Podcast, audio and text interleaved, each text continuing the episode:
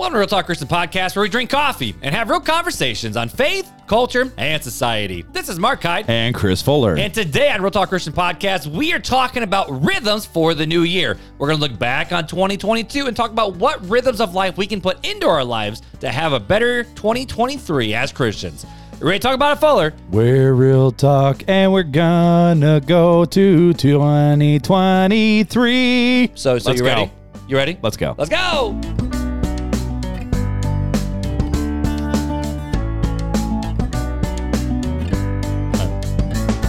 Uh, I caught you laughing. caught you laughing at your own all anxiety stuff, man. Oh no, that's not what I was laughing oh, at. Oh, it's but the bubbly. Not, it's we're the not, bubbly. We're not going to bring that up. It's the so. bubbly. But so that was that that was you just pulled all like that a, was a Chris just, Fuller edition of that was, all anxiety. That was the most awkward transition. That was a very awkward transition. But we're here. Yeah. We made it to the end of twenty. 20- 22. Back in 2019, back in 2020, we didn't know if we were going to make it. We didn't know. Like had the oh, podcast, oh, life. When when COVID hit, it was like, oh, oh we're done. Man. The world's done. Yeah. But since COVID, I found me a wife. Yeah, you did. Got me a lot more kids. Yeah, you did. Uh, we became even more best friends. We drink a lot of coffee. Yeah, we did. I'm We've, drinking tea right now. RTC has exploded. We don't know what's happening, but we are here for it, man. We're, we're down with this clown. We're, what? We're down with the clown. I don't I don't know that one. You're not down with My brain is too fried to talk about. It. Not not not because of 420, because it's been a long work week. It's like not Not because, of that. You've had a long work week too, though, I man. have. You've That's- been rock. Like, what, what, what do, you guys call it? Down downturns? Yeah, downturns. So uh, where we have uh, our line is down for major maintenance activities. So Working Yeah. 14 hour days and just grinding at both gears and yeah, and then I took today off, and I'm like, all right, I'm taking to- it today off to do housework, and then yeah, which is so fun and so exciting. yeah. So it's it's yeah, it's an awkward time for podcasting for both of us, It definitely to is. say the least. Yeah, it's been a busy week for me, and then I'm staring down the barrel of way too many projects for me to stay afloat and jury duty now. Oh, so, good old jury duty. you know, I've been Do your summoned to part. jury duty three times in the last like eight months. You keep saying jury duty over and over again. It makes me think of Wreck It Ralph when she's like, "Yeah, "You said duty." Uh, I, no, no, I, I've always wanted to do jury duty. I got my first jury duty summons when I was in college, and so obviously I couldn't do that. Sure. Then I didn't hear anything forever, and then I got jury summons like in 2015, and then they got then it was one of those like you know you call and they're like, oh, it got canceled, and so you have to show up tomorrow, and so I didn't show up, and then I got summoned again, but then I was gone, and then another one, I'm like, um. Yeah, so I got summoned one time. I don't. There was something that was going. We were gone or something like that again, and then I got the. I got an email someone saying, "Hey, you're supposed to report in like a week," and I said, "Excuse me." Huh. I did not get a. I, I don't even know what my ID is. I don't know nothing. So I had to call the bailiff, and they were like, "Yeah, just don't worry about it. Can we put you back in the pool?" I'm like, "Yeah, that sounds great." A week later, here's your summons. I got What? summoned one time, and it's right when I was moving to Florida, and I'm like, uh, "I'm moving." They're like, "Yeah, you need to be here next week," and I'm like, "I'm going to be living in Florida at the time." They're like, "Oh, And they thought it was just was some it. like made up excuse. Like, no, bro, I'm I'm I'm moving it." to Florida. Yeah, yeah, no, I was gone. So yeah, I've never been summoned since. So I, I've always wanted to, and I'm really excited about the idea, but I'm not excited about the fact that I'm a solopreneur, and It- if I don't work, I don't eat. See, I You always have this like this mythical dream of what it would be like to be Well, involved. yeah, because we I'm watched like, NCIS and Criminal Minds and Bowl and all these different that's things. That's not you know? why. Oh, oh, oh 12, okay. 12 Angry Men. 12 That's ang- why. what's 12 Angry Men? Well, you got to be a little bit of a boomer to know what 12 Angry okay, Men Okay, Boomer. So tell me about 12 Angry Men, because I have no idea what you're talking about. It's 12 men that are angry? th- that are angry. No, it's about uh, a murder trial, and it's basically the jurors inside the jury room. Like they, the, the, the whole thing is like you're at the end of the closing arguments, and then they're going to deliberate, and it's them in the room deliberating, and there's one guy, and he's like, "No, I think." Uh, I think this guy's innocent. Everybody else saying guilty, so it's eleven on one, and it's the whole story progresses, and they re-examine all the evidence. It finds out that the one guy was right. They were it, the guy was not guilty, and except for one juror, still was holding to the stance of no, he was guilty, And that- he was the one who did it. and no, come to find Oh. out, no, come to find That'd out, have been an interesting that story guy plot. knew that guy knew the guy that was and didn't like the guy that was on trial, but he lied about it. And so once they did that, it was mistrial. But it was called Twelve Angry Men. It's a classic. I did. I, the first time I had to watch it, I was in literature 101 in college, and they're like, Literature 101? So we had to uh, we were gonna read a book. So we had to read the book 12 angry men and then we watched the film and then we had to write a paper on it. So uh, i think it was with uh, henry Was it the black and white version? Yes, From it was. 1957. yes, I lo- oh, the, yeah it's phenomenal Whoa, but dude, this has a, which I have never seen this. Rotten Tomatoes has it at a 100. yeah it's a phenomenal movie Metacritic is 96. Phenomenal IMDb movie. is 9 out of 10. Yeah. Like, you don't see those no, stats, it's man. got henry fonda in it doesn't it Yep. yeah henry fonda's the, Who's ma- he's that? the main character Who's Henry Fonda? He is a he was a well well known actor in the 50s like he was your uh chris pratt. He was your uh except for not so funny. I guess he's he's like your um He's everywhere. yeah he was in all the 40s and 50s movies. He's a big name big huge actor back then. Huh. yeah.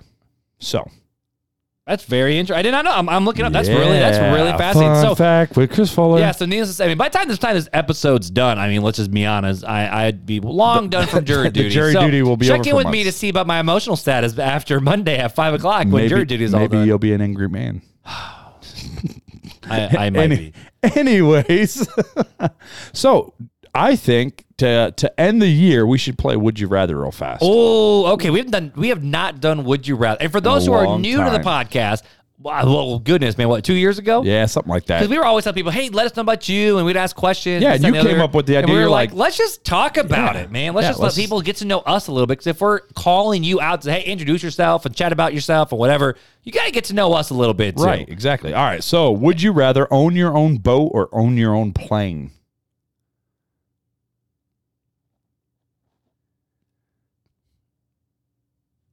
Adult answer is really hard because I'm I'm I'm doing the ROI on both right now, but I think I'd rather own my own plane. I think I'd rather own my own. so plane. i owned my own boat and i sold my own boat and now I'm, i would want to own a plane as well so 74% say own a plane 26% say But you own own like a, you owned a, a, a good solid fishing boat. When I think it was a- it was the difference between yeah, a plane and a boat, I think a better question would be: Would you rather own your own plane or rather have a yacht? I think that would be a more fair question. no because you me can get you can get you can get planes for like 15 grand oh yeah, like, like little biplanes or whatever. No, a little Cessna 150 or whatever, single single wing or fixed wing, uh, overhead wing, single engine. I mean, they're they're pretty reasonably priced. Yeah, for- so seventy four percent they'll agree with us. They would Yeah. rather have their own plane. sure. Okay.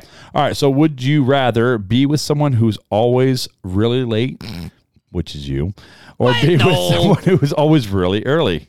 I would rather be someone who's always really early. Yeah, me too.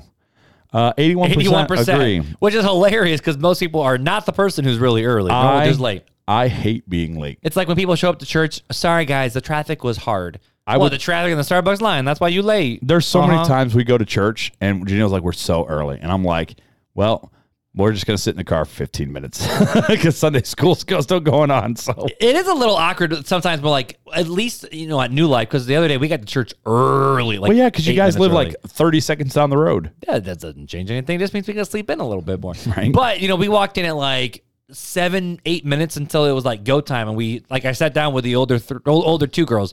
I'm just like, I don't know what to do because normally we walk in, it's like first song is already happening.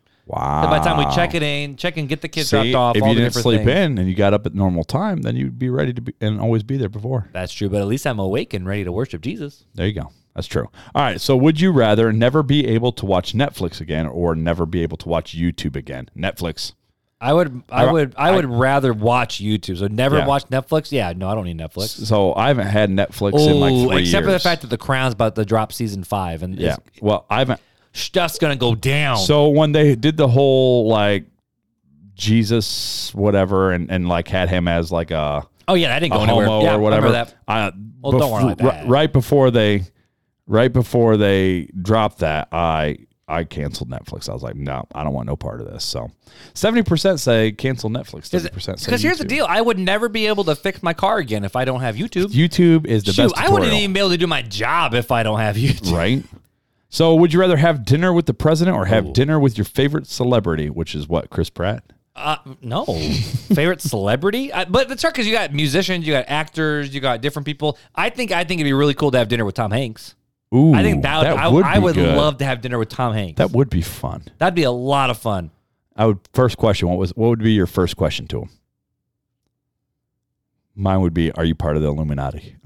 first question right off the bat. You've been so successful. Something that's got to be going on. I would say, do you actually enjoy what you get to do, or is it is it is it a job most days? You know, because like, and even like, I I forgot who I was talking to about this. Oh, um, one of my clients, and I we we're talking about what he did for work and whatever. And I said, "Do you enjoy this? Like, do you actually enjoy doing this part?" He goes, "Yeah, for the most part." I'm like, "Yeah, I enjoy most of my parts of work too." And I kind of gave him like a little funny look of like, "This isn't the part that I enjoy," and we got a good laugh out of it, even though that's the part I enjoyed the most of just chatting with my clients. But Sure. um, but yeah, I- there's there's always a piece of me where it's like work is work. Like you enjoy what you do. You you you know you you generally when you're doing it, you sometimes enjoy it. But there's a lot of hard parts about any job, no matter how great it is. not everybody enjoys their work, but No. okay.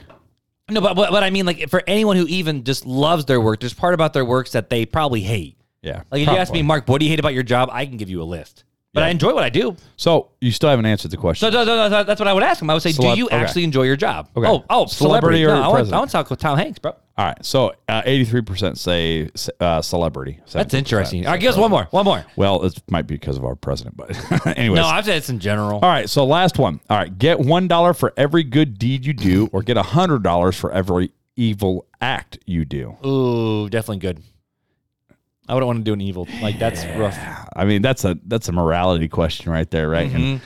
I'm gonna have to go with you. Let's do the good deed. Fifty-five percent say good deed. Forty-five percent of y'all are just evil. Some, yeah, but the- Y'all just money hungry. But over half the people said they would rather do a good thing for a dollar. yeah, but just just slightly over half. Just slightly over half. I mean, it's kind of like those jokes where it's like, you know, like like those like TikTokers and Instagram and Facebook. They walk up with their phones like, "Would you punch your best friend or punch your dad for a hundred thousand dollars?" Dude, I'd sucker punch anybody for a hundred thousand dollars or a million bucks. Like, but a hundred dollars, not that. like, would you let your wife punch you for this? Yeah, yeah, get it good, Beth. That that would be different, right? If somebody's got to do something to me, I'd be like, yeah, bring it on. There was a. Uh, I'm just. Gonna, I'm, we're just gonna go into it. There was one where it's like, "Would you punch your dad for hundred thousand dollars?" And the guy walks up and he throws dust in the air and punches the dust Ah. because like cremation. And I'm like, you just dead dad joke that, Wow. and that's very uncomfortable for a lot of people. But but it was good. I thought it was funny. All right. I have a so- dead dad in case people aren't sure. My dad died when I was ten, so Stop talking about your dead dad. it just be Way to- way to bring what down it the show. be. Let's not happy things. Anyways, yeah, you know, like meatloaf. a lot of people are probably like, Chris, what the heck are you doing? I'm like, well, see, Mark jokes around about it all the time. Yep. And we have this relationship built to where I can do like it. watching people squirm. I like watching people squirm Yeah. for things that I think are funny. But They you are. know what is funny though? So I was talking with Devin, thinking of just dead dad jokes because I would do it to him, and now he he punches back. It's really funny. Um, so he made a joke the other day about our like about our uh, Facebook group. So I was just ta- ta- I was talking with him and Kathleen, and I was like, yeah, dude, like RTC's like like meatloaf is a thing. With RTC, because I made some joke when they were there, like, yeah, let's have meatloaf. he goes, dude, why you talking about meatloaf? I'm like, dude, it's a thing in the RTC world. And then wait, no, no, no, no, no, no. It's a thing in the Mark Hyde world that everybody is continuing it on with it because of Mark Hyde. I don't think it's sympathy though. I think it's legit. I think No, I RTC think- is all about the. I think most people eat meatloaf from time to time, but you've made such a huge deal of meatloaf that it's elevated meatloaf in people's minds. But like so, so Garen posted in the Facebook group. He said, "Think Yeah, about sure. Mark I Hyde dinner it. tonight. One guess." And I took the screenshot of that with some of the comments. People freaking out about the meatloaf, and I said, "I told you, Devin." And he goes, "Dude, that's the weirdest thing I've ever seen." So RTC, let's keep that's, it weird. That's because you have elevated it to it. Do you, do you understand that? Yeah, I know, and I'm here for it. You understand? I made it a thing. Your actions have con- consequences. Mm-hmm. With great power comes great responsibility. For meatloaf, dude. Have you learned nothing from the Marvel universe? I did. With great power comes great responsibility. Beth has a great power of making amazing meatloaf, I'm and her telling you, responsibility is to make I'm it really very well. scared for you right now because you keep talking up this meatloaf, and nobody else has ever tried it, and I'm really scared that it's going to be terrible. And then I'm going to have to be like, You know dude, that's actually bro, Beth's biggest bro, fear now. You're, you're, yeah, you- you're to Her ruin. biggest fear is that her meatloaf will not pass muster. But Your- everyone who's ever had your it has wa- your wife it. is going to make you sleep outside because people are going to want to try the meatloaf and they're going to be like, it's terrible. And then she's going to feel horrible and it's all your fault. That's true. I love you, babe. So what's another thing that we've made a thing on this show? Like, uh, is there any other things that we made a thing? Like, we have like little like Bingo. phrases, like We've bingo. got bingo. Um, but like, uh, has there been o- any other things where we've drawn attention to it and now it's just a thing? Uh, no, probably. You know, like I don't know if there's any. I mean, I'm sure our listeners, maybe you guys would let us know what are things that we've turned into things. Let us know in the Facebook group because I'm like, you know, Grass Fairy and Yeah, but see, um, again, that's just playing off of like, okay, you made this Bear. joke. You made that joke. that was so like first season. let's just like go along with the joke because it's funny, but it's not like I don't think it's. But is there thing. anything else that there's like a thing? Like I don't think meatloaf it's a is thing. a thing. I don't even think meatloaf is a thing. There's like five people in, think- in our in our group that I think it's a thing. I think they just think it's funny. It's Mm-hmm. not that it's a thing, right? Well, maybe if everyone shows up at a, oh, sorry revive a festival, maybe I can convince Beth to make it. Which would be really dude. hard to make it and bring it because then it'll get cold because we're a couple hours away. And we're like, no, we're not. We're like 40 minutes away. It took us 40 minutes to get there. That's right. You That's put right. you put it in a you heat up a crock pot, you put it in a crock pot in a warmer, And then we went into the Colon of Michigan, the magic capital of the world, and got some really good curly fries. Oh, Curly's. dude, curly's so good. We're going back next year, but you're not here talking here talking about But food. you know what? Oh, go ahead. Go ahead. I was. I don't know. transition. Maybe we should go to Curly's and take a bite of Curly's food and then a bite of the meatloaf and compare it. I mean, their their burger wasn't that great though. It mine was Yours- phenomenal. you had a wrap or whatever you had, a flatbread or something. yeah, I don't remember. Oh, I don't know. I don't know what you got, but I had a, it, was, it was it was, that- a slam burger. It wasn't that great. Mine was that chicken bacon ranch. Yeah, That's what it was. It was, It a- was like it was a rat dynamite. So so that good. was dynamite. But You know those what- fries, dude. Those fries were amazing. Holy cow, they were amazing. I'm gonna transition. You know what else is amazing? What's when that? people leave us reviews Oh, on Apple Podcasts and rate us on Spotify. Look, we've been talking so long, your iPad shut off. That's a phenomenal thing. oh, I guess the pictures of the kids again. Okay, so let's let's pull it back why, up. why don't you? Yeah, why don't you go ahead and read this phenomenal, this just wonderful review that was left for us? Cool. So this review was left back in July, six months ago, We're a little, we're, we're still catching up, which is good. is We want to keep playing it. catch up. I mean, Yeah. we're still playing catch up to some other podcasts that have like thousands of Apple Podcast reviews, but we'll get there. You know, 140. Well, one day at a time, baby. Six hundred on Spotify. We'll get you there. know, help us out, people. We'll get there. But so this was left on July 20th from Ren Warson. And it says, I found this podcast when I wanted to listen to other Christians and learn what other people were thinking about common questions people had about the Bible. Mark and Chris, you spelled my name right. Mark with a C. That's because you say it a lot. Yep. And and I love when people like message us and go, hey, this is Eric with a C. And I'm like, bet. So Mark and Chris are two down to earth people who aren't afraid to talk about the gospel and how it affects all of our lives. Mm. So if you leave us a review on Apple Podcasts, we want to send a mini swag bag out to you. So leave a review after you hear the review read. Send us a message, text message, email, DM, courier pigeon, whatever you guys to do. Let us know where we can send you your pigeon. mini swag bag. Smoke signals. And with us going into 2023, are we able to talk about what 2023 might hold, or should we hold off on that? We should probably hold off. All right, we'll hold off Let's on hold that. off on Wait it. for surprises coming down the pike. But this year, you know, this year has been a very wild year for both of us. It's involved, you know, moves for me. It's involved just transitioning and, and shifting a lot of things in so many different regards. Um, but you know, maybe maybe we should have had these questions be banter questions, so, so we don't go too long into it. But just thinking about the last year. All right, so let's All right. reflect on the last year a little bit. Okay. So, what has been your favorite memory from this past year? Favorite- Family, work, faith, whatever. What's been some of your maybe maybe a couple? What have been some of your favorite Okay, memories from the last year? So even though it was not the funnest trip okay, to the Creation Museum and the Ark Encounter because of the kids were being ornery, there were some definite special moments during that time when the kids were being good. Like we went to this place called Aurora's Diner, and they were just Aurora's Diner. Aurora's Diner. So Piper's middle name is Aurora. right. Yep. So I ended up buying them shirts, all three girls, my wife and and the two girls, shirts from Aurora's Diner. But it was just kind of cool to go to this nostalgic like diner. It was like an old school diner with everything. Everything was old, and uh, great food. But I just had a good moment there with my kids and with my family, and just reflecting on you know how good God is, right, and giving me a family even through the hard times. Uh, they're still such a blessing to my life. now, has there been one like regard like church life that you think would be like one that stood out to you?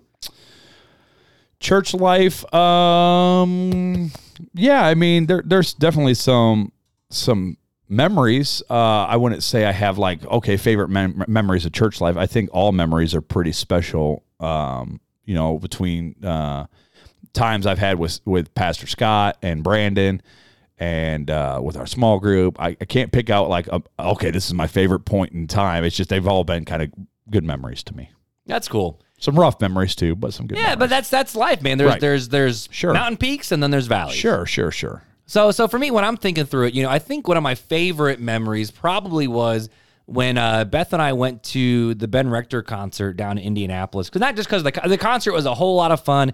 Um, it was it, it was actually my first non Christian music festival concert, actually, because that's pretty much all I've ever been to was just festivals.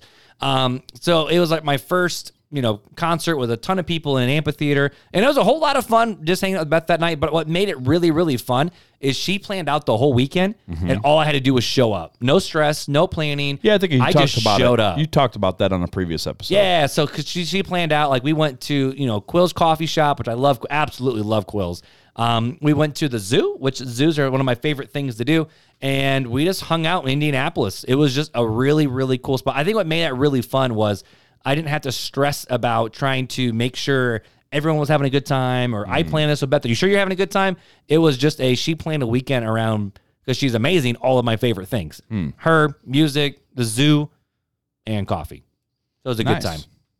Cool. That's right. That's probably my favorite memory. Besides, like you know, I love memories with the kids at the zoo. Uh, you'll hear animals a lot. Like taking the kids to the zoo. Like those memories, even though they're just like the, the South Bend Potawatomi Zoo. Sure. Those are my favorite. That's that's my favorite place in the whole city. Besides the grotto, love the zoo. Love taking the kids there. But I also love taking the kids like to Shedd Aquarium Mm-hmm. or the Indianapolis Children's Museum. So I would say whenever we can go and do an experience with the kids Hmm. is just a really fun memory. Just letting the kids be the kids and just enjoying them in that. Nice. That, that that's what I say would probably be mine. Cool. So so here's another one then for you then. Okay, so where have you seen, it- whether in your own life or in your families or whatever, where have you seen the best way I can describe it is God showing up in your life and seeing God move this past year? I would say, I mean, God's always moving in my life, um, but more so, I've noticed God moving in a, this podcast and, and Real Talk Christian podcast, and just the connections we've made and opportunities we've had. That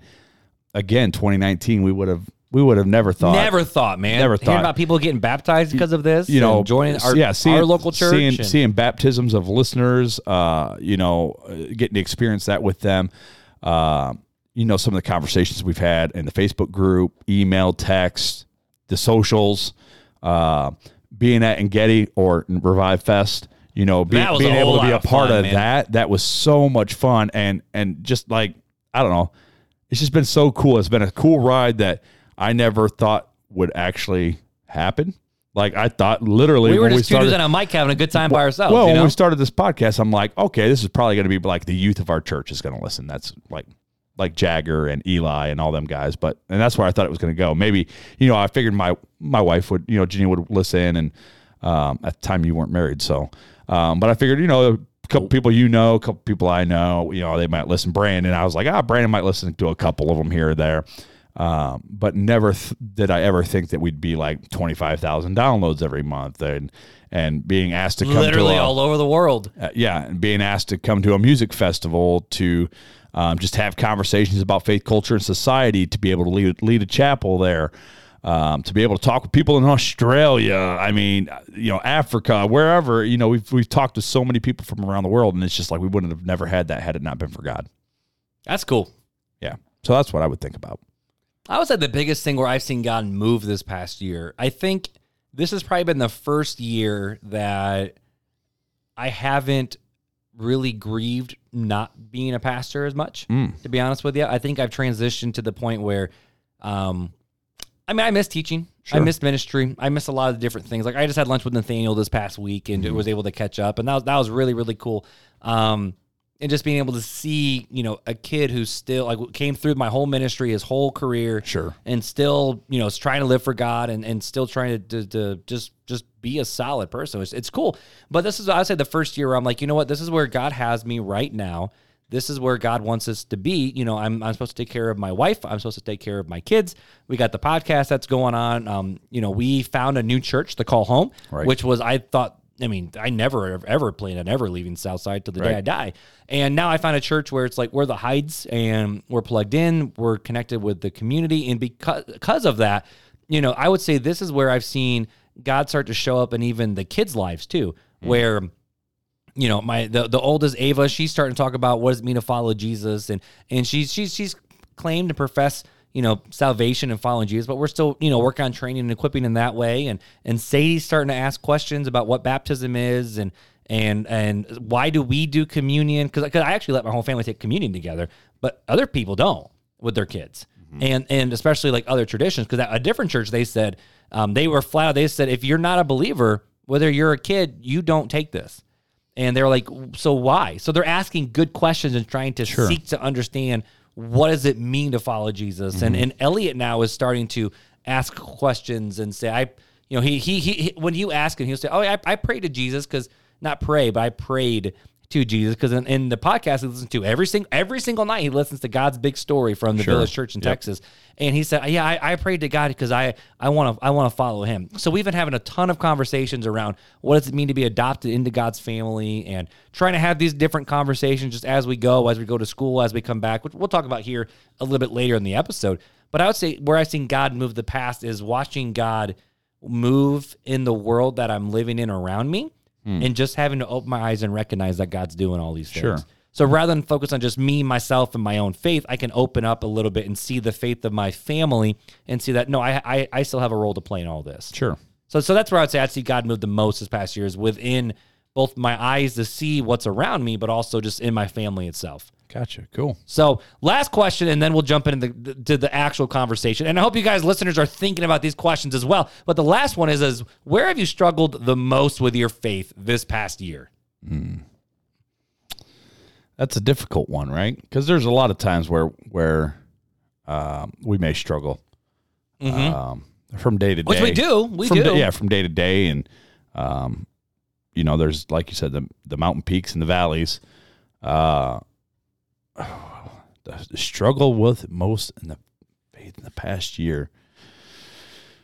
You know, I would just have to. I guess the most thing I've struggled with is not so much um, my own faith, but just hurting watching other people have to go through stuff, and just not questioning God of why, because I kind of know like God's in control, and I just believe and have trust and faith in Him about what's going on, but just wishing I could do more to help those people in those situations. I know that's not really a struggle, but it does kind of a struggle for me, right? But it starts with your faith that you just want to see it okay. well, uh, it's, it's not so much struggles with my faith as much as it is struggles within myself of uh, not knowing what to do to help them, help these people.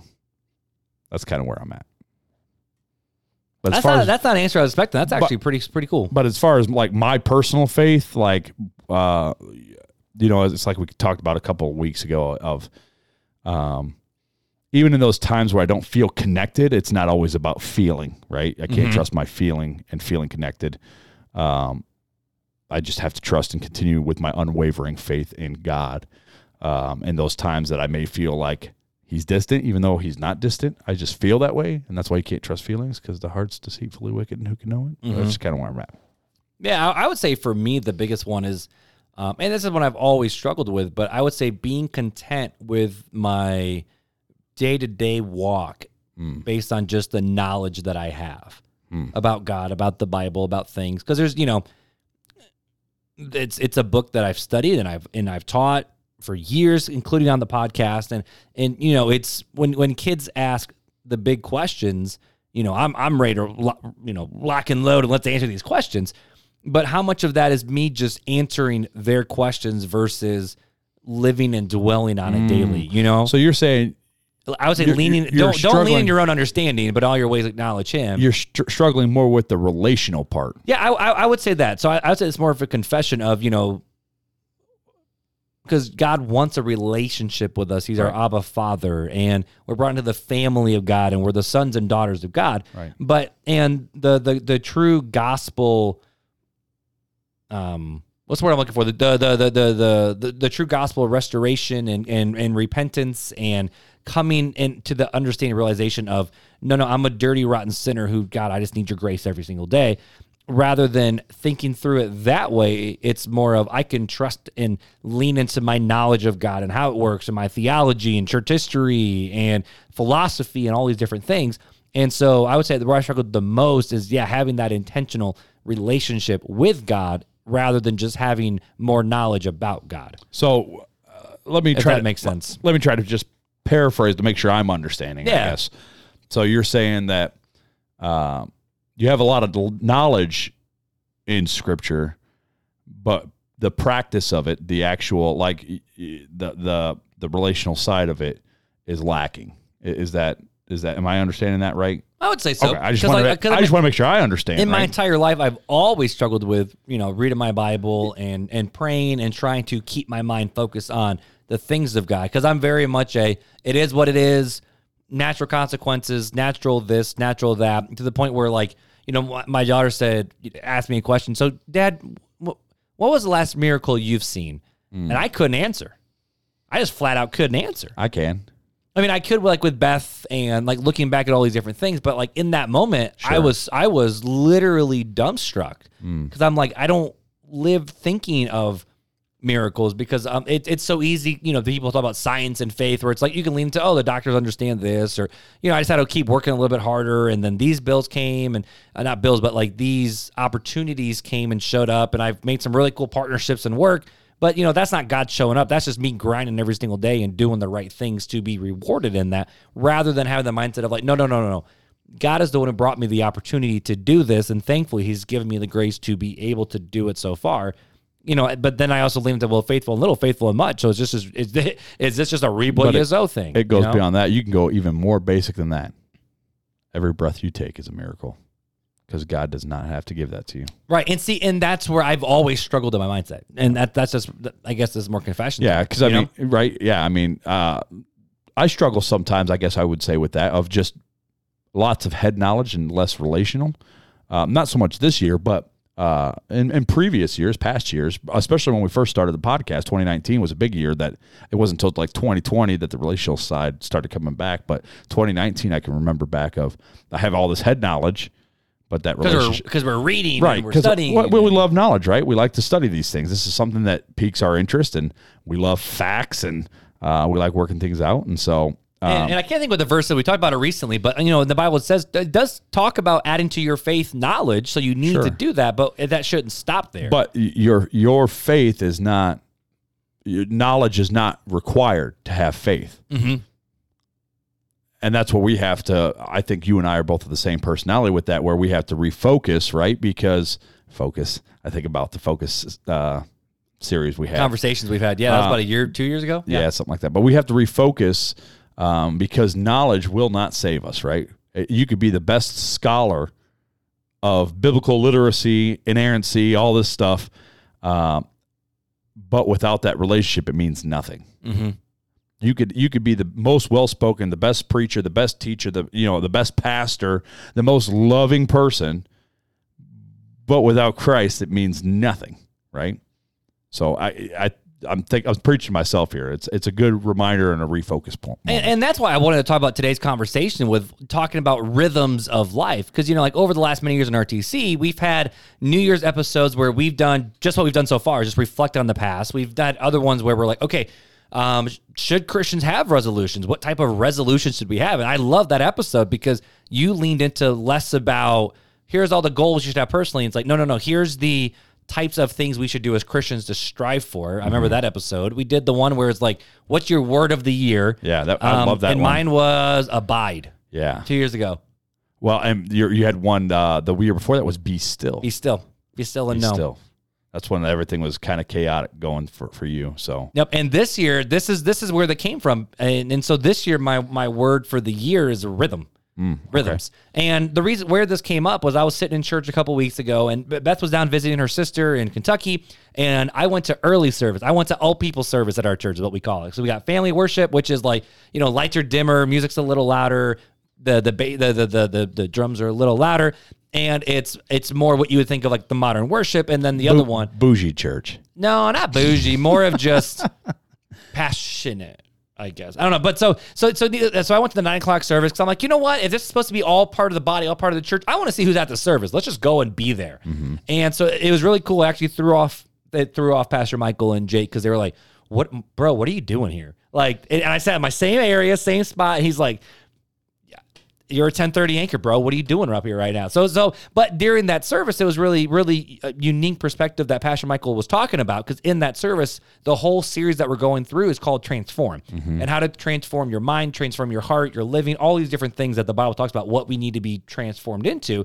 But this, a couple weeks ago, he was talking about rhythms of life and and and how creating rhythms of life uh, rhythms in your life can transform you. So because by the time you get to the end of something rhythms become habits and habits become you know just things that you just do. When you look back all of a sudden when you put certain rhythms in your life you look back over the course of a year and all of a sudden you go whoa, I've come a long way. Mm-hmm. And rather than, you know, trying to lean in hard into just do this, do this, do this as a Christian, like always read your Bible. And if you read, don't read your Bible, you failed that day. And always pray. If you don't pray, feel, he goes, no, no, no. We just need to create re- rhythms of intentionality. That was what he was kind of talking about. So I've been dwelling on and, and meditating on this word rhythms for a while, and it sparked again the other night because Beth and I are, are binging The Chosen right now. We finally got into the Chosen series about years time. later. So we just got into season two, actually. But so something that I was watching them do is they were focusing really hard on Shabbat and what, uh, the, or Sabbath and what that means. And then they were also doing these other little things that I'm like, what is that? What is that? Because like every single time when they walk through a doorpost, they, they they touch something or they touch kiss their hand and touch something Mm-hmm. Which on the they door. still do today. Mm-hmm. And they still do. So I'm like, what is going on with all these different things? And so and, and then, then the more I started looking into it, the more I was like, the Jewish culture was a was a very rhythmic culture, but it was rhythmic in order to remember God. Right. And to keep God first in all And of your remember his promises And remember his remember what he's done and his for works Right. and his Yep. his character and his nature and all these different things. Yep. And so I was like, you know what? Let's look back in this episode because you know obviously Christianity stems from Judaism because we follow Jesus of Nazareth, a Yep. Jew. And so where did they get their rhythms from and why it's important and maybe some, taking that into today's world of are there rhythms that we can put into our life right now? So rather than trying to you know the the classic New Year's resolution of oh I'm going to read the whole Bible all the way through in one year and Quicker then, if you listen to it. it's true. Or people who I remember my Bible every day, and then like you know, the first week's really good, and then by three months you're back in the same old rhythm. But now you're feeling guilty and depressed and whatever. I'm like, is there things that we can do, like what the Jews did, to put rhythms into our lives, mm. where it's not a forced thing, but it's just a natural response of life that we do out of this. okay. So when we look at the the various rhythms of what the Jewish culture did, you know, they had different rhythms at different parts of of life, both um, yearly and daily and monthly. And so when we look at Jewish culture, they were extremely intentional though about keeping God in the forefront of their minds no matter what. The whole goal was to keep Adonai, keep Yahweh, keep God in front of their hearts and minds 24 7.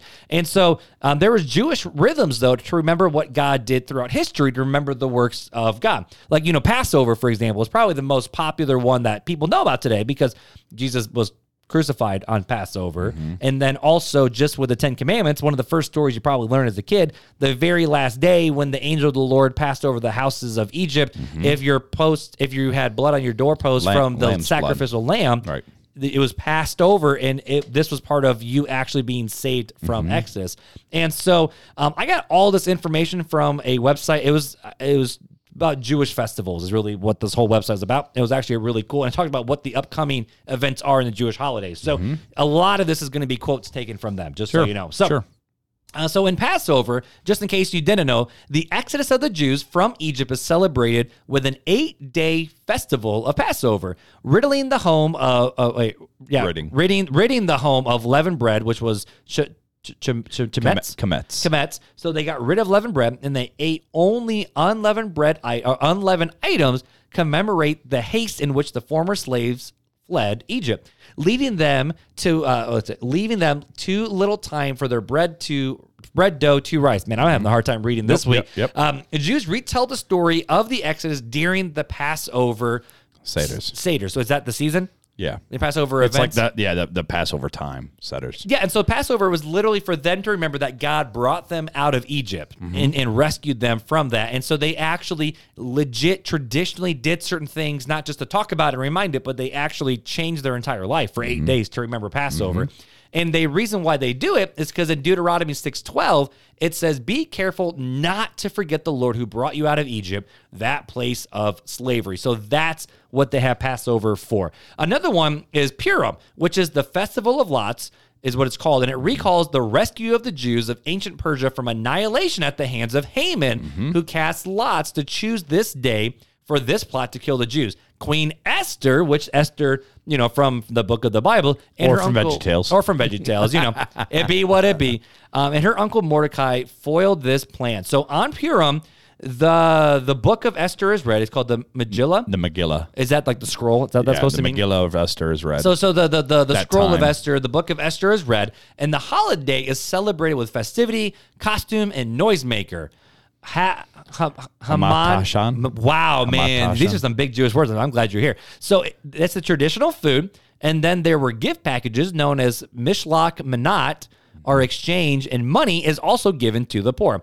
Each year, now this is modern, the Women Philanthropy Program hosts a quote unquote Pack a Bag of Love event to pack and deliver care packages to community members who are homebound or living in care facilities. So, Purim was celebrated way back in the day, and it's still celebrated today in Jewish culture to remember what God did through Queen Esther. Um, another one is called um, is it is it Shavuot? I think it's Shavuot. Shavuot. I believe so, but it could be pronounced Shavat too. So this holiday marks the end of the counting of the Omer. It recalls Moses' receiving of the Torah. Hmm. The letter of Ruth is read, and an all-night Torah study is customary. Dairy food, honey, and floral decorations are traditional. So again, this is going back to the Torah. So so far we've had festivals for when God, you know, brought them out of slavery, when He saved them from the hands of the ancient Persians, with Queen Esther, when the Torah was given, and then the Shakat, which is the Feast of Booths, which we see actually Jesus participating in in John chapter 7. But this harvest festival is named for the temporary dwellings called a sukkot. Is that right? Sukkot. Sukkot, decorated with fruit and vegetables, set up to recall the booths in which the Jews lived during their journey from Egypt. This holiday is marked by processions um, with the Lulav. lulav palm branches.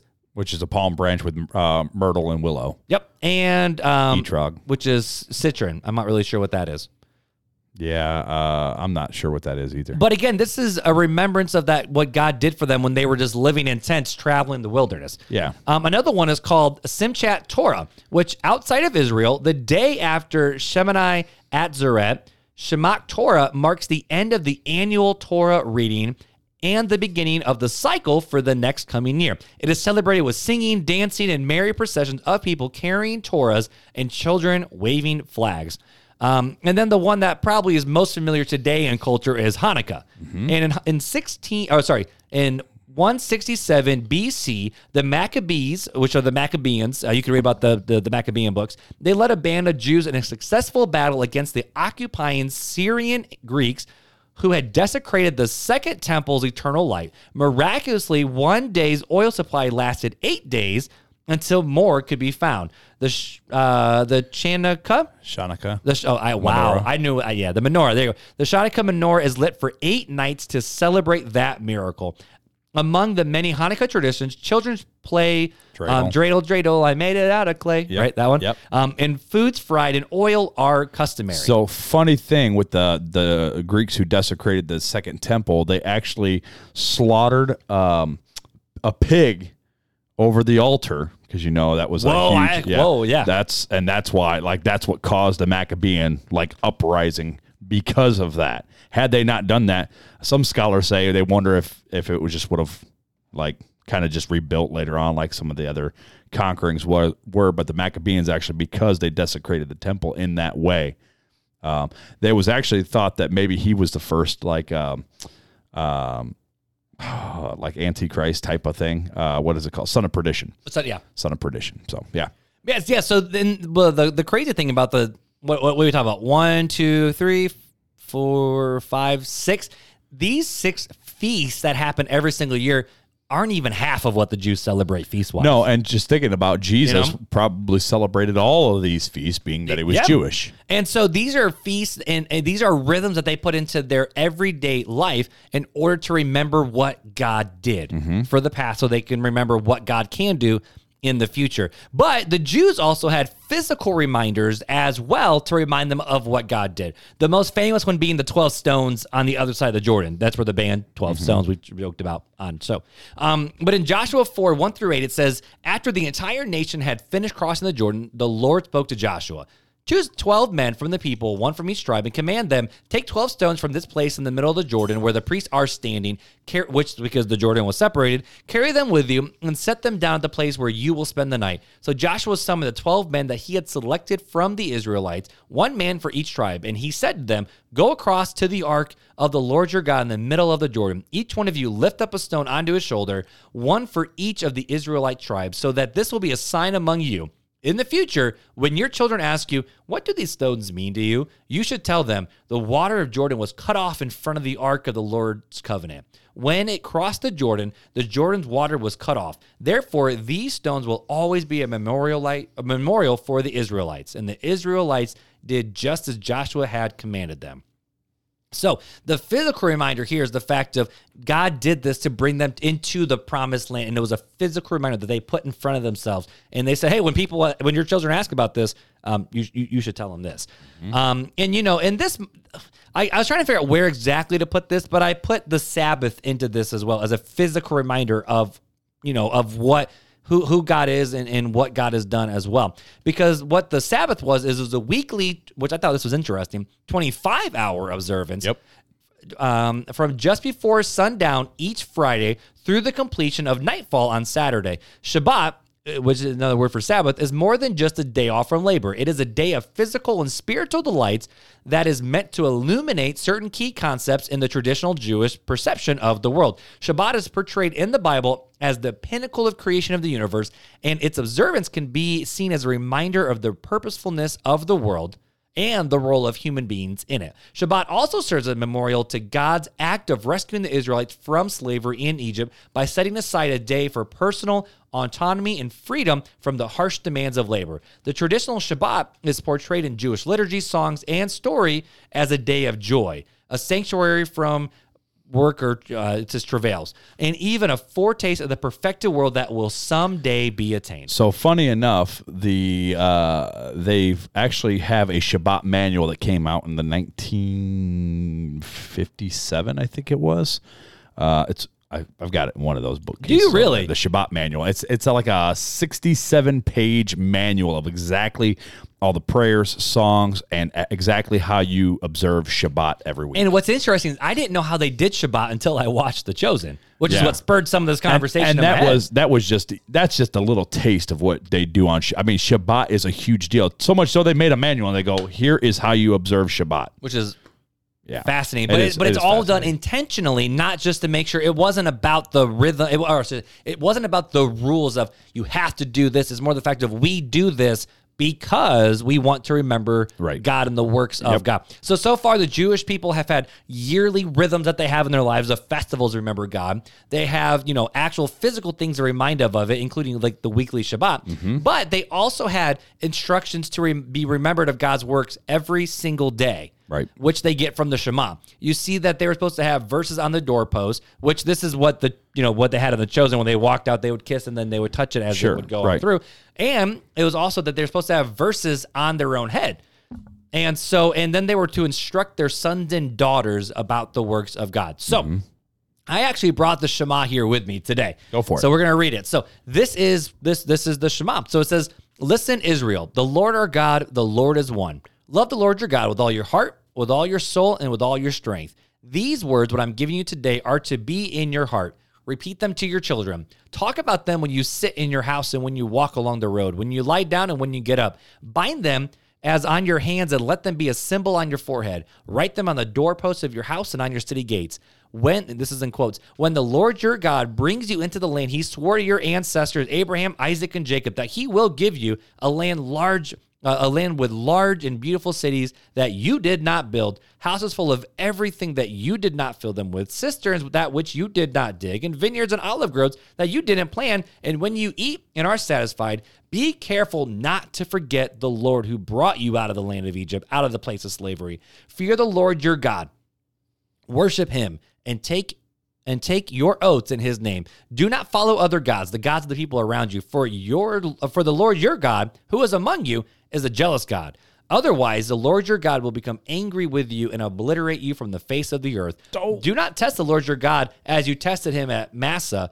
Carefully absorb, uh, absorb, carefully observe the commands of the Lord your God, the decrees and statutes he has commanded you. Do what is right and good in the Lord's sight, so that you may prosper, so that you may enter and possess the good land the Lord your God has sworn to give your ancestors by driving out all of your enemies before you, as the Lord has said. Yeah. So now, obviously, the Shema, that's not all the Shema. That's the Shema and then the stuff repeating after it. But basically, they're supposed to remember the works of the Lord, talk about it with their kids, repeat it as they go, put it on their doorpost so it's in front of their face, put it on your face. So and and and the traditional conservative Jewish, uh, uh, I forget what they're called exactly. People still do that to today. The actual ones that are like the hardcore, like following the Judaic laws and stuff. They still You actually see it in Jerusalem at the they- Wailing Wall. Well, n- not just there, but they actually do. They roll up little scrolls and like wear them around their forehead. They have like little special bands that they hold it there. And then they have seen that wrapped around their wrist to Yep. signify certain things. Yep. And don't they have like the They've got scriptures on their doorpost for every door they go through, which they kiss their hand and, and touch the the scriptures as they go through each doorpost. Um, they they still still practice that today. Mhm. And it's interesting because you know when when we grow, I mean, that, I'm gonna transition a little bit. You know, growing up for us as being part of the Baptist tradition, you know, we were always told like, oh, you're not supposed to do anything that will cause you to just say things in vain. So never do things that were repeated intentionally. And so mm. it's like that's that's part that's always been kind of confusing to me. Where it's like you know we can never have the Lord's Supper every single week because then oh it, it's important it's just going to lose its meaning. Oh we're not supposed to repeat But this or that because oh right? it's just going to lose its meaning. It should point us the opposite direction and point us to Christ and, and to remembering Him. So And, and so I want to transition into that. So, and, and this is where I want kind of us to think about going into 2023 with me, even thinking about the word rhythm. What rhythms should we put in our lives to remember what God has done for us and remember the goodness of God? Because the Jews had festivals, they had feasts, they had Shabbat, they had physical things they could see and actually remember. They actually named places after God, like Jacob's Well, and then these other different places they named them after God, of God who sees, God who hears, like uh, um, uh, Hagar in the wilderness. Um, and then you also see them doing things in their own lives and in their house to never forget the goodness of God. Right. And I think in our culture in America, you know, we get so stinking sidetracked all the time that hmm. your boy included, we forget the goodness of God. We just talked about the mm-hmm. beginning of the episode. I forget who God is to me and, and how I should respond to that. Yeah. So I was trying to think, you know, about what different types of rhythms we should have in our lives and not be scared to create other rhythms mm-hmm. where they might not be tradition for anybody else except for us. And that's okay, as long as it points back to the goodness of God. So I kind of just jotted down some things. I mean, this is just things that I just put down, dude. So I think it'd be cool just to walk through them. Yeah, go you, for it, You man. put some things, thought, thoughts in if you think it's a different idea. Sure. Um, and we just go on from there. But I was thinking, you know, the Jews had cornerstone rhythms that were just part of their culture remember the works of God. And I was like, okay, do we have any cornerstone rhythms that point us back to God? And obviously, we have Christmas, which we just celebrate, and we just mm-hmm. talked about last episode of Christmas as time to remember that Jesus came to earth as a baby. We also have Easter, which is when mm-hmm. Jesus died on the cross for our sins. Well, Good Friday, and then he rose again, conquering Right. conquering sin and death. So we have these two cornerstone events in our church Christian liturgical calendar that points us to the goodness of God. But generally speaking, Protestants, like that's all we got. right. Like that's it. Like we just lean into those two different things. Yep. But what I think is really fascinating is when you start looking at liturgical style churches. I'm ta- thinking the Lutherans, um, Episcopalians, Catholics have this, um, Eastern Orthodox. They have different celebrations and feasts. I mean, a, a lot of times I think it's interesting that they do the feast after certain like Man, you talk saints. you talk about that Southern Baptist potluck. That ain't a cornerstone. I mean, Just sorry, sorry. Go ahead. it's it's a cornerstone event, but I don't think it points to the goodness of God. I think it points us to you know Thanksgiving. But but Thanksgiving should also be. I didn't, I didn't even write that one down. I think about the, the cornerstoneism is Thanksgiving. So like in the Protestant world, we generally have three things that should point to us to God. the new year. The new year, a new, Ah, a new restart. see, so we should have us. these things. But I think it's it's actually kind of interesting to think about. Are there other rhythms that we can put into our lives Sure. that just help us keep our mind and focus on God, like such as like our own retreats. Like, do we take our own personal retreats? Like, not like disappear for two weeks and then just come back and yay. But like, I've heard of pastors who like, um, I knew one pastor who, uh, well, actually, I still know him, where once a year, I think is what he does, or like once every six months for like an entire day and an overnight, he actually goes to a monastery.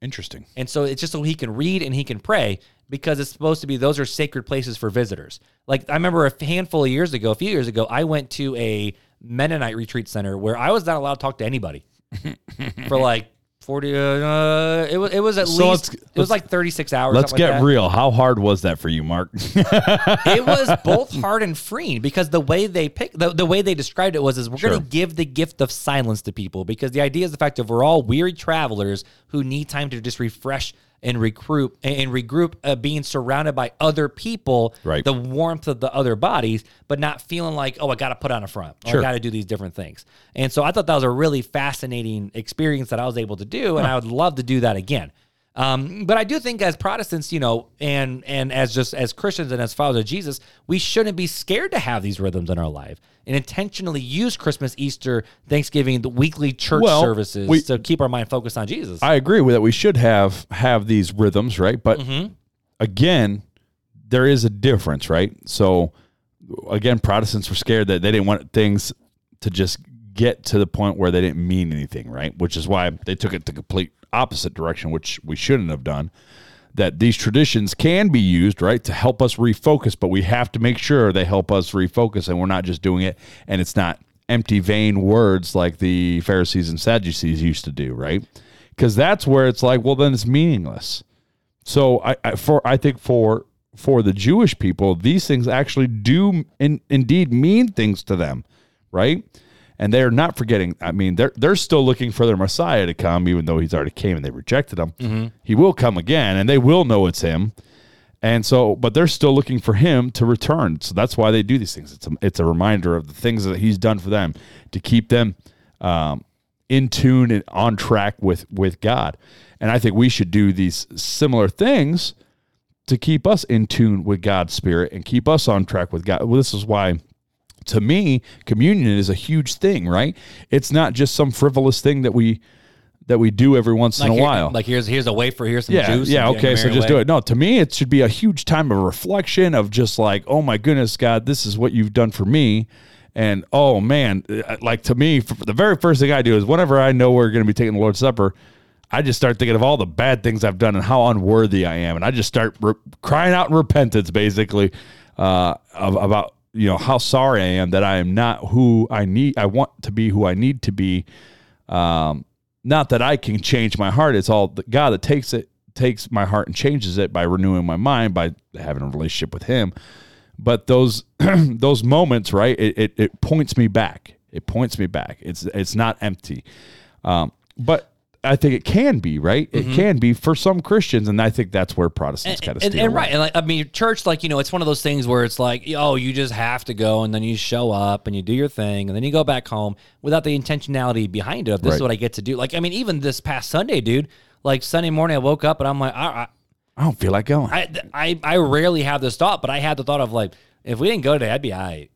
Like I'd be cool, but it ended I'll- up being a I'll really admit- encouraging Sunday. You know, I'll admit, uh, I've had those thoughts a lot, and typically those are the days that I get the most out of the message. And that's been the last two weeks. Like exactly, it's been the last couple weeks. But I do think there's something to be said. And this is where I want to keep the rhythm and focus in my mind is the fact of Christmas and Easter and Thanksgiving are cultural holidays now. Sure. They're not designed to focus you on Jesus anymore. Right. They're designed to enjoy time with family and friends and friv- frivolity and have fun. But and that's why we should and, and we should lean into back, it. right. But and I also do know this is a shortcoming of mine is it's exhausting sometimes to constantly have to bring up and have these conversations because it's like I'd rather just sit and take a nap. sure. You know what I'm saying? But you know, but if we intentionally think, okay, so each one of these seasons is supposed to point us back, which we talked about a lot this past, I would say, last month of the podcast of, you know, Advent is supposed to help us look back, but also look forward. Right. Easter's a looking back, but also looking forward when we'll rise again. Thanksgiving is a time where we thank God for what we have and what He's done, and then also what He will do. And a weekly worship reminder is supposed to the fact of until Jesus comes, to reminder that He will come back. Right. Well, yeah, exactly. It's it's a time to to worship Him and to uplift each other and um, yeah, it's a it's a good time. And so for these seasons, I intentionally want to put those rhythms in my life of not just do them because they're think it- cultural, but intentionally be like, what am I going to do for my family to point us towards this? With and I the think- Advent season, with Easter, and, and that's why, like you know, Christmas Eve Mass. I mean, even though I'm not Catholic, I am very much Protestant. Christmas Mass actually means something to me because that's for me. It's not for my family. It's not for my kids. Everyone's already asleep. I get to go, mm. and and it's also Protestants really don't do midnight services anymore either. So, but I go with my brother-in-law, and we have some really good conversations. Just remember, like Jesus, Jesus is here, man. Right. Like, let's go. Yeah, and I think that that we should rename this, and it's just not just not the rhythms of life, but the intentional mm-hmm. rhythms of life. Because we can get into a rhythm, right? I get into a rhythm. I wake up at three thirty. I leave by four thirty to go to work. I come home. I eat dinner. I do my chores. You know, that's the rhythm, right? But that rhythm doesn't mean anything. You're just going through the motions. But intentional rhythm. But that rhythm also sustains you till tomorrow because you have to get enough sleep and then you eat to go to the but it's a thing, rhythm you know? that, that without intentionality, right? It's a rhythm. It's a rhythm I have to do, right? That's why we have not choose to do. That's why we have weekends, right? Mm-hmm. We don't have week. If ever, if everybody intentionally always wanted to work, we'd always work. But we don't. We have weekends because we don't always want to work, right? It's a rhythm. But if we have an intentional rhythm, right? So it's not just Christmas. It's not just Easter. It's not just Thanksgiving. It's not just New Year's. It's hey, I'm intentionally thinking about Christ in these aspects, and in these aspects, if I get the opportunity to share them with family or friends who I'm meeting with in these holidays, these national holidays that we in the states have, uh, I'm going to take those opportunities. I'm not going to shy away from those opportunities. I'm going to use what RTC taught me a few months ago or a month ago about how to talk to unbelievers. I'm going to intentionally use that. I'm going to li- go back and listen to that so I know exactly how, what I need to do to talk to those unbelievers. And so I like the the intentionality p- part of the rhythm. It's more than just a rhythm. You got to be intentional with your rhythm. And you know, and and, and uh, go back to what the Jews did. Like you know, they had these rhythms in their calendar to a forced stop of remembrance, which we have those, but we also have to choose to make daily rhythms in our life too. Yeah. And so I, I, I jotted down a couple different ideas that I had for what are some daily rhythms that we could do where it's not necessarily uh oh I'm gonna do a checklist. It's no, it becomes a rhythm. You know, and so some of the daily rhythms that I wrote down that we should be having in our lives is daily thinking of the works of the Lord. Like thinking this is what God has done for me. Like I should wake up every morning and not go, you know how freaking hard it is to feed seven kids that are barking at you before you even like have decided to wake up that they all want different breakfasts. And Wake up earlier. just kidding. But but it's like you know, but like rather than like begrudgingly kicking my feet, being like, man, I, I really I, I I I love my kids, but right now I don't like you very much. Like Sure. like rather than doing that, but like you know, thank you God that I was able to have a podcast to meet Beth to be able to have these kids that they now call me dad. Like whoa. Right. That's super cool. Sure. But those think about the works of the Lord. Another daily rhythm would be is teaching the works of our Lord to our friends and to our children. Like anytime we have the opportunity, use those as teaching moments. And this Mm-hmm. isn't something. This is the thing that I want us to remember because you know, and I know there's a lot of people who have asked us questions about this. Like for for you and me, Phil, like you know. We, we do study, we do teach. This is a very common thing for us to do. So when a kid asks me a question about anything with theology, Mm-hmm. We're or God- ready. well, I'm ready to rock and roll, baby. Let's just go. But I know a lot of people say like, "Oh, I just don't know enough. How am I supposed to teach these different things?" Right. But the kid doesn't need to be taught theology. They just need to be taught to focus on Jesus and what God has done. Sure. And there's resources that you can do, like Courtney had, you know, cross from kids with catechism, flashcards, and um, theology. What is it? ABC theology or theology kids? or- Yeah, there's a There's a lot of different resources people can do. Catechism books. New Day Catechism, uh, or new is it New Day or New City? New City Catechism maybe is what it's called. It's a curriculum. You can actually get the app online. I have the app on my phone. Um, it's it's another resource. and there's like you know there's Instagram accounts you can follow like again like Co or Phylicia Masonheimer or Sure. Catechesis books I follow them because it's really really cool stuff um, but there's ways that you can at least have simple conversations with your kids to just remind them because every time you see in the Old Testament would say hey you're going to tell your kids this and it was tell the kids remind them of the work that the Lord has done to remember what Mm-hmm. Right. God has done Sure. and anyone can teach that you don't need a theology degree or a Bible degree to Right. do any of that or be a Sure. pastor us as parents are called to do that for our own kids, Mm. but also for our, those in our relationship as well. So when we have opportunities, do we point back to God and say, you know what? Um, I'm not sure where you are with faith, but I, I firmly believe that God's the one who got me through that. yeah, sure. And so, are we taking those opportunities to talk about God with our friends and with our family? Mm-hmm. Another one that I was thinking about, specifically coming out of the Psalms, is meditating on the word of the Lord. And how are you going to know the word of the Lord unless you're in the word of the, of the Lord? Which your boy's looking at a mirror right now going, You're full of crap saying that people need to do this because I'm terrible at doing this too. Well, just got to get better at it, right? You know, and, and it's not a checklist, but it's meditating on it. And it's, you know, and that's why I have, you know, a daily Bible verse that pops up on my phone, my notifications. 'Cause I check every notification. And if it's a Bible verse, I can read it. And so even if that's all I get, I'm at least able to keep my mind focused every single day on, oh, yeah, here's what the scripture of the day is. Right. Um, another one that we can do is just what we call learning from the Lord. And we learn from the Lord by reading His Word and having conversations with people, being in small groups, talking with your spouse and with your friends about, hey, you know, that's what we learned about in church today. Like, what, what do you think we should do about this? But constantly just learning from the Lord, but then also depending on the Lord. You know, I think about like the conversations we've had here on the podcast about prayer, about like George Mueller and always praying for that, the prayer life of Billy Graham, the prayer life of Jim Elliot. All these guys literally walked around every single day saying, God, I can't do this without you, so I'm going to need you. Right. And so, you know, and then there's also just not rhythms that we can have, but there's also, I think we can put in physical reminders to physically, because sometimes we need to have physical reminders of what God has done in our life. And I did not jot any stuff down because I figured this would be an interesting discussion question to kind of start to land the plane a little bit. But what physical reminders do you have in your life? That you can remember the work of the Lord from. And I think this could be a really fun discussion discussion discussion question to have mm-hmm. inside the RTC Facebook group of what physical reminders do you put in your life to remember the works of the Lord. But I think it'd be kind of a fun way for us to end this episode and just go, what are physical reminders that we place in our lives to remember the works of the Lord? Yeah, I mean, there's a couple things, and, and it pretty much all hits your daily rhythms of, you know, thinking of the works of the Lord. Well, how do you think of the works? How do you think of, how do you meditate upon the word? How do you learn from the, the, the Lord? And how do you depend on the Lord? You know, a lot of that is scripture reading. I listen to podcasts, those discussions I have with people, and preparing for episodes on our podcast, right? Because that forces us to get in the Word.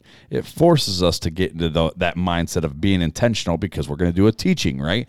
And so, uh, you know, I got that for my Wednesday night group, for Friday nights, for when we, when we podcast. Uh, you got Sundays where you're intentionally in the Word, studying Scripture, and then throughout the week, right? I have encounters with people all the time. Um, that's also where we can start teaching the works of the Lord to to our friends and family and our children. Um, so these are some easy daily reminders for me, right? It's it's a daily thing, but uh, I, I've got notifications, like you said, of scripture devotionals that pop up daily on my phone, podcasts, certain podcasts. You also have a lot of scripture on your wall, like upstairs in the yeah, kitchen, oh yeah, man. everywhere, everywhere. But yeah, I mean, it just you know the biggest the biggest thing that helps me. It's a huge physical reminder is my kids. Hmm. Because I look at my kids and I'm like, I want them to know Jesus. Well, what's one way they can know Jesus? By me acting like Jesus, right? I gotta, By I gotta, I gotta Jesus, yeah. imitate Christ, right? And so, you know, that how do you learn to how to im- imitate Christ? Well, you got to be in His Word. You gotta, you gotta think about His ways. You gotta study. You gotta pray. Uh, prayer is the big thing, right? Because again, like we talked about at the- at the beginning of the podcast, I can look and read the word and it can mean nothing. But when I pray, when I add prayer into it, this is why prayer is so important. When you add prayer into it, it's like, I don't know, your your mind starts really focusing more than just the words on a page. You're focusing and you're being intentional in your relationship with Christ, which opens up your mind and your heart to the scripture when you read it. That's just the way I feel about it. So, That's cool. So I, I actually have some physical reminders that I have to remember the works of God. One is actually my tattoo. Like Yeah. un, unapologetically, that's what it's what that's what it's there for is to remind myself and have conversations around it because it's the Chi Rho. It's basically the the OG monogram of Jesus Christ. And it says that Jesus is the Alpha and the Omega. And it's a reminder to me every single day of He's the first and the last, and and I follow Him as Lord. Um, and another thing I have, I keep it on my desk actually. Um, some Protestants might get a little upset at this, but uh, my brother-in-law Joe, uh, when him and when he, when him when him and Amanda went on their honeymoon, they went over, they toured Europe and all these different things. Well, they ended up going to the Vatican, and he was like, "Hey, is there anything you want me to bring back from the Vatican?" I'm like, "Dude, a rosary would be really cool. It is really cool to have one from the Vatican, and not because the Pope, just because of, of, of it is what it is." And so I actually have a rosary that sits on my desk every single day, And I don't pray the rosary. I don't I don't use this as the I have to do like all these thousands of different well, more like dozens dozens of different prayers, but I seriously see it every single day while I work because it sits next to my mouse. Hmm. And so anytime I touch my mouse, I see my rosary. And lately what I've been trying to do is at least once a day is pick up my rosary and just pray the Lord's prayer. That's what I've been trying to do for about the last week. Hmm. And consistently, not even thinking about this episode, just trying to do it because the Bible says like when when you pray to your Father in heaven, pray in this way. And I'm like, man, if we're just getting started with baby steps, n- nothing's better than the Lord's prayer. Hmm. Because hmm. it's it's literally the Jesus said, "Pray, pray like this: Our Father who's in heaven, hallowed be your But name." but you know? just so our listeners understand that you're not saying the rosary. The only reason why you do it, you have to pick up the rosary in order to do it. What you're saying is it's just a It's reminder. physical it's just a reminder. reminder for you to do that. Yep, it's the same as the twelve stones. When they But- see that, talk about it when you see it. Whether you pick it up, whether it stays on your desk, whether it's even there, it doesn't mean anything. The Nope. rosary itself does not mean anything other than it just it's a reminder for It's you. just a it's reminder. the That's way you choose to for, be reminded. And I'm not saying anyone else should do it. I'm not saying anyone else because the rosary for a lot of people is simply just a good luck charm. To be honest with you, like there's a lot of people who have rosaries or even they wear cross necklaces. Sure. And because it's like a it's a fashion piece or it's a it's a remembrance of um I don't know. It's a good luck charm. It's like Christian roots. It's kind of a cool vibe, whatever you know, or based on what culture you come out of. It's just part of the culture. Um, but I do know, like the original purpose of the rosary when it was first created was to help monks and priests and and followers of of Christ and Christians just remember to pray. Right. And and there's definitely prayers of the rosary that I disagree with, but I do think it's not a bad thing to put in these physical reminders to do that. And, you know, I was thinking back just just now of the different things I used to do with my teenagers. You know, like once a quarter, I would do a wor- what we would call worship experiences because I would get your whole body to experience worship. So I would we would worship in song, we'd worship in prayer, we would read, we would do prayer walks, we would light candles, we would do different things. Because my idea is, is we're going to try to engage your entire body with worshiping God. There's just maybe you can connect with a certain way to, to worship God. And there's nothing special about it. There's nothing magical about it. Right. It was just a different rhythm to try to put into the the Yeah. Just- schedule. yeah, ju- I would just say encourage people not to make it meaningless, right? Have No, don't just do it. ritual. I mean, the And Bible says don't pray in vain words. Well, and know? Mm. don't let something become an idol where like, okay, well, this has meaning because it's it's you know from the Vatican, uh, which I know that's not Well, what you're no. saying at all. But I just want to make sure that listeners understand that you're not doing it because I, I can hear people. Protestants, right? And it's going, I can't believe he's using a rosary. I can't believe he's got one of those. And it's like, no, wait, hang Which on. that's what I grew up believing. right? So I- I'm just saying that this is not cross. this is not what you're saying. You're not saying you have to have this. You're not making it an idol in your life because people have crosses or pictures of of Jesus's resemblance in their house, you know, all the time. Pictures are a little weird. Pro- me, even but- Protestants, right? I, I my parents when they first became Christians had a picture of Jesus. I remember it's an old wooden frame of blonde hair, blue eyed Jesus. Uh, but uh, you know, I, I I go to a Protestant's house where there's crosses and everything like that, and it's like there there's to me there's no difference between that and the rosary, right? And the way you're using it. Mm-hmm. Now, It's a it's a physical remember to remember Exactly. So- to remember to keep my eyes right, on and I, and I just Yep. want to make sure that everybody that's listening understands that that's where you're at, right? Mm-hmm. It's just a physical reminder. That's just it's a rhythm I'm trying to put it and and, and the the riz, the rhythm isn't like the rosary. The rhythm isn't getting tattoos. The rhythm isn't I have to go to this place to pray. But it's more of just trying to put in these daily reminders and Yeah. physical reminders to have the daily Nor- rhythms and to have the the other rhythms. Nor are you saying that other people have to do that. That's just something that you've That's just done what to I do. help you. Yeah, Right. and I think this is a Exactly. fair question to kind of end the show Sure. is maybe asking our podcast listeners, you know, if if we're going to try to focus on rhythms and maybe I don't know how we can do this with the podcast to try to help people keep rhythms in their life too. But, you know, we already have rhythms in our life and our culture with what we've already talked about. How can you use those rhythms to point yourself and your family to Jesus? Mm-hmm. Another one would be is what daily rhythms can you put inside of your own life to just remember the works of God and what he has done? Mm-hmm. And is there a physical reminder that you can do to just because we get distracted, man. You know, that's I think that's part of what Shabbat was, and I think that's what the twelve stones was. We get very very distracted, but there's supposed to be like physical guide marks to point us back to Jesus. Mm-hmm. Right, just like Advent, and we've talked had all these conversations for the past month about Yeah, about this type of stuff. yeah. So so that's that's the question is just what rhythms are you going to put in your own life to help keep you focused on Jesus in 2023? So I know this was a bit, a little bit different kind of an episode rather than just you know looking back and looking forward, but like what rhythms are we going to do in 2023 to keep our eyes and minds focused on Jesus? Yeah. Anything think- else you got to end the show, my dude, No, or is man, that that a good I place think that's to end it, man. I think hit the button. Well, I'll hit the button. Time for Fun Facts with Filler.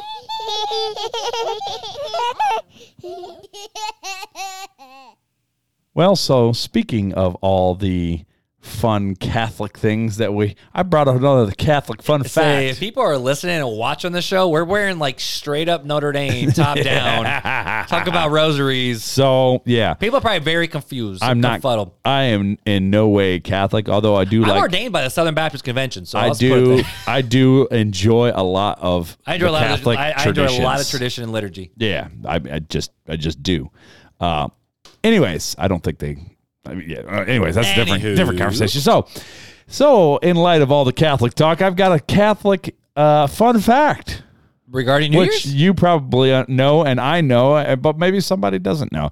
Did you know you can thank the Pope for making our New Year's start on January first? The Gregorian calendar was introduced in October of 1582 by Pope Gregory the Eighth. I'm sorry, the 13th. Wow. Pope Gregory the 13th. My Roman noodle. Re- my no, Roman, noodle. Your Roman noodles. my Roman numeral Ramen sounds really yummy right now. I'm reading is a little bad. Uh, so Pope Gregory the 13th as a revised version of the Julian calendar. It took almost 350 years for the world to Hmm. get on board. Turkey didn't make the switch until 1927. Wait, so after World War One, Yeah, before they made the switch over to the Gregorian calendar. Yep. that's why I wonder if there's a little bit of because you know Turkey, Constantinople, Eastern Orthodox. I wonder if there was a little bit of like a. a little Nah, a little hairiness going on I there. wonder if there's a little hairiness to it. Be like, But- now we were the first church, bro. But like, who on earth would be like everyone else? Uh, uh, well, actually, I can't say because America's that way with the you know, metric system, and metric system, and yeah. speed and everything. Yeah. So I can't make fun of Turkey because America's the exact Yeah, same. we use with everything else. We use SAE standards, so all, all that kind of fun stuff. But either way, guys, we hope that you guys have been enjoying hanging out with us for all of 2022. If you're new to the podcast, make sure you subscribe on anywhere you listen to, including Spotify, Apple Podcasts. Make sure you get involved with the Facebook group, with the Instagram, with YouTube, all the various different places. There's so many ways for you to get connected with the RTC community. And if you've been a part of the RTC community for a very, very long time, we would love to connect with you offline as well in the Facebook group, on Facebook, Instagram, via email, text, whatever way you want to reach out to us. And don't forget to go to the YouTube channel, subscribe, hit the bell notification so you can know when we're on. Also, don't forget to check out Revive Fest if you want to come and hang out with your boys and make it an RTC family party. Go to revivefest.com. Which when when your tickets. Revive Fest? It's July 21st through the 23rd, I believe. wow, you got that day down. Well, I follow it. So, So in July, we're gonna be chilling July. in Southwest Michigan. Hopefully, we will see you guys there too. So Yeah. we hope you guys had a great holiday season. We hope you enjoy bringing the new new year with your family. Come back 2023. We ain't slowing down. We have a lot of more fun conversations coming your way, including what we're gonna be talking about next week. First episode of 2023 is does pain. Evil and suffering disprove the existence of God. It's gonna be a good one, buddy. You ready? yeah, Happy New Year. All right, guys, we'll see you in 2023. So until then, Take it easy.